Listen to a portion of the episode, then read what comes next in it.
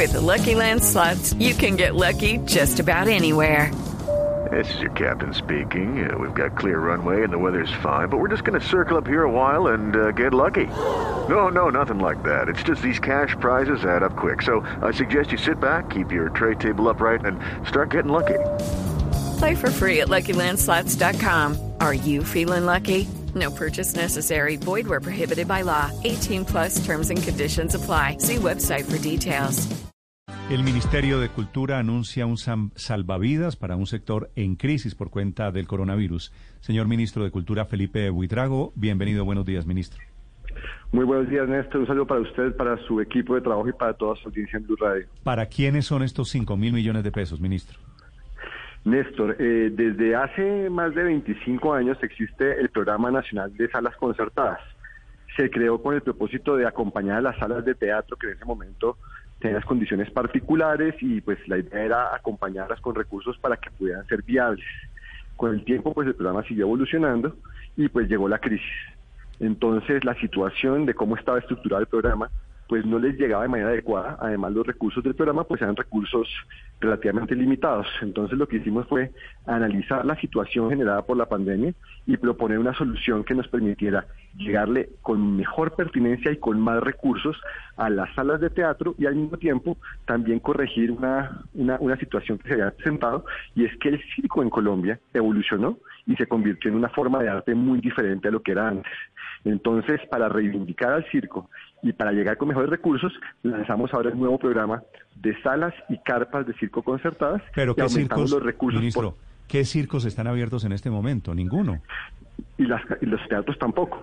Todos ellos necesitan recursos precisamente y la, la importancia de este programa es que el programa anterior partía de básicamente que era una convocatoria en la que todos tenían que concursar proponiendo obra de teatro. Lo que entendemos ahora es que tenemos otros programas para proponer las obras, pero que este sector lo que necesita realmente es un capital semilla de funcionamiento de libre destinación. Y cambiamos el programa, lo devolvimos a sus orígenes de hace 25 años y lo ampliamos. Entonces pasamos con un aumento del 80% en los recursos a involucrar un poco más de 100 salas de teatro a más o menos unas 180 a 200 salas de teatro y carpas de circo. Eh, ministro, pero eh, suena como a un subsidio para que no mueran estos grupos que pues muchos de ellos seguramente durante muchos años han, han, han dado expresiones culturales al país. ¿Ustedes tienen un, un censo de cuántos grupos están pasando dificultades, cuántos proyectos artísticos con los que, eh, a los que quieren financiar con esto están pasando dificultades hoy en el país? Todos están pasando dificultades porque todos, las carpas de circo y las salas de teatro, dependen de las aglomeraciones, dependen de que la gente pueda salir en grupo a sitios como el teatro o hay una carpa de circo. Entonces, todos han pasado dificultades, a todos los hemos llegado con diferentes eh, recursos y programas durante la pandemia, pero en este momento aprovechamos el conocimiento generado sobre la, por la pandemia para fortalecer y mejorar el programa existente, hacerlo más pertinente de acuerdo a la situación de pandemia sí. y fe, facilitar que estas salas y estas carpas de circo puedan precisamente sortear lo que queda de la crisis y prepararse para retomar las actividades. Eh, sí. Y sí, es un subsidio, pero tiene una justificación técnica importante. Las artes escénicas, a diferencia de otras actividades, no gozan de las posibilidades de la productividad dada por la tecnología generalmente. Esto se llama enfermedad de costos y precisamente por eso desde hace más de 60 años en la sí. ciencia económica entendemos este fenómeno y, en, y, existen este tipo de programas no solamente en Colombia sino en todo el mundo para corregir esa falla de mercado.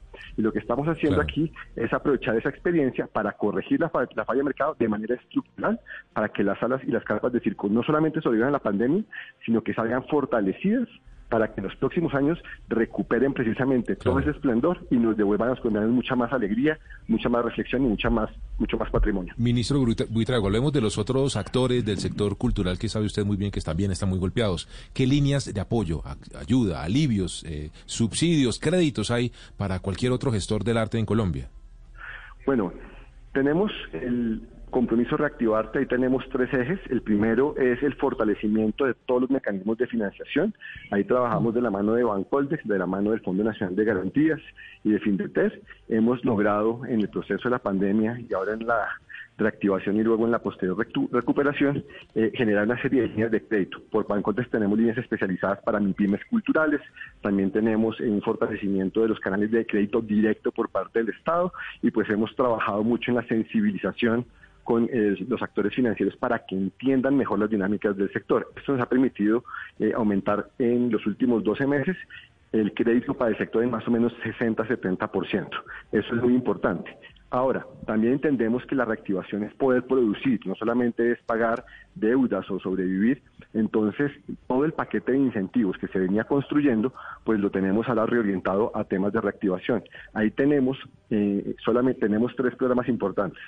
Primero, empresas de la economía creativa, que hay muchas, que eh, tienen el potencial de crecimiento en el corto plazo, pues que se comprometan con ese crecimiento y con la creación de empleos, siete años de extensión de renta.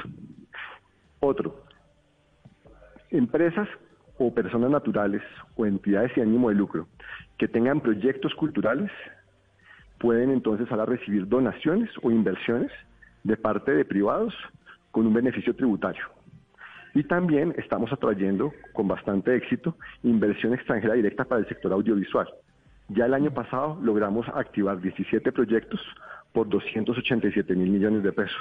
Para este año, combinadamente, tenemos incentivos fiscales por más de medio billón de pesos para activar más o menos unos 1.500, 1.400 procesos culturales en todo el país.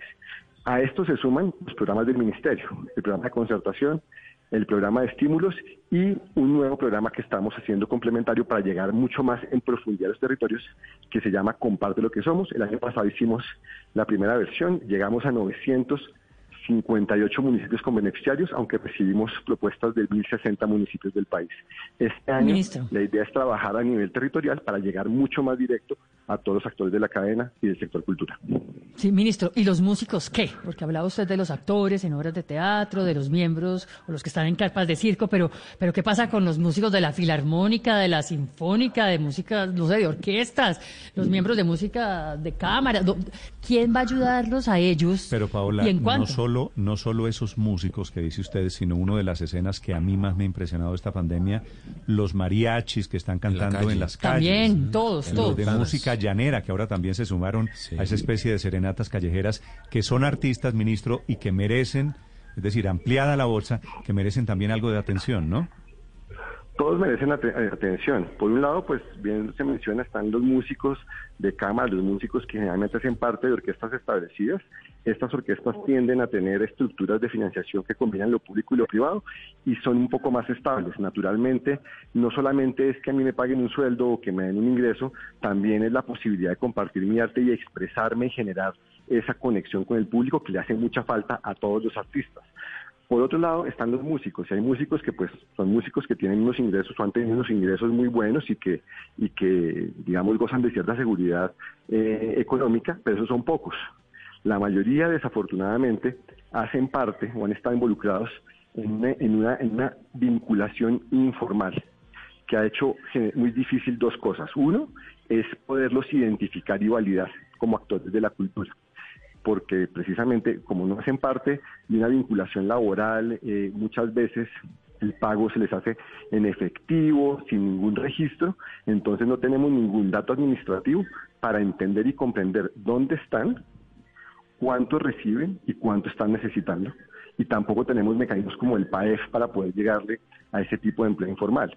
Aquí esa informalidad jugó muy en contra de muchos actores, no solamente en el sector cultural, pero ciertamente en el sector de la música en particular sí nos generó esa situación. Estamos trabajando muy de la mano con departamentos, con municipios, hemos generado una serie de mecanismos de estímulo, pero igual la contracción en el, en el consumo de los hogares es tan grande que no hay recurso público que pueda compensar esa caída.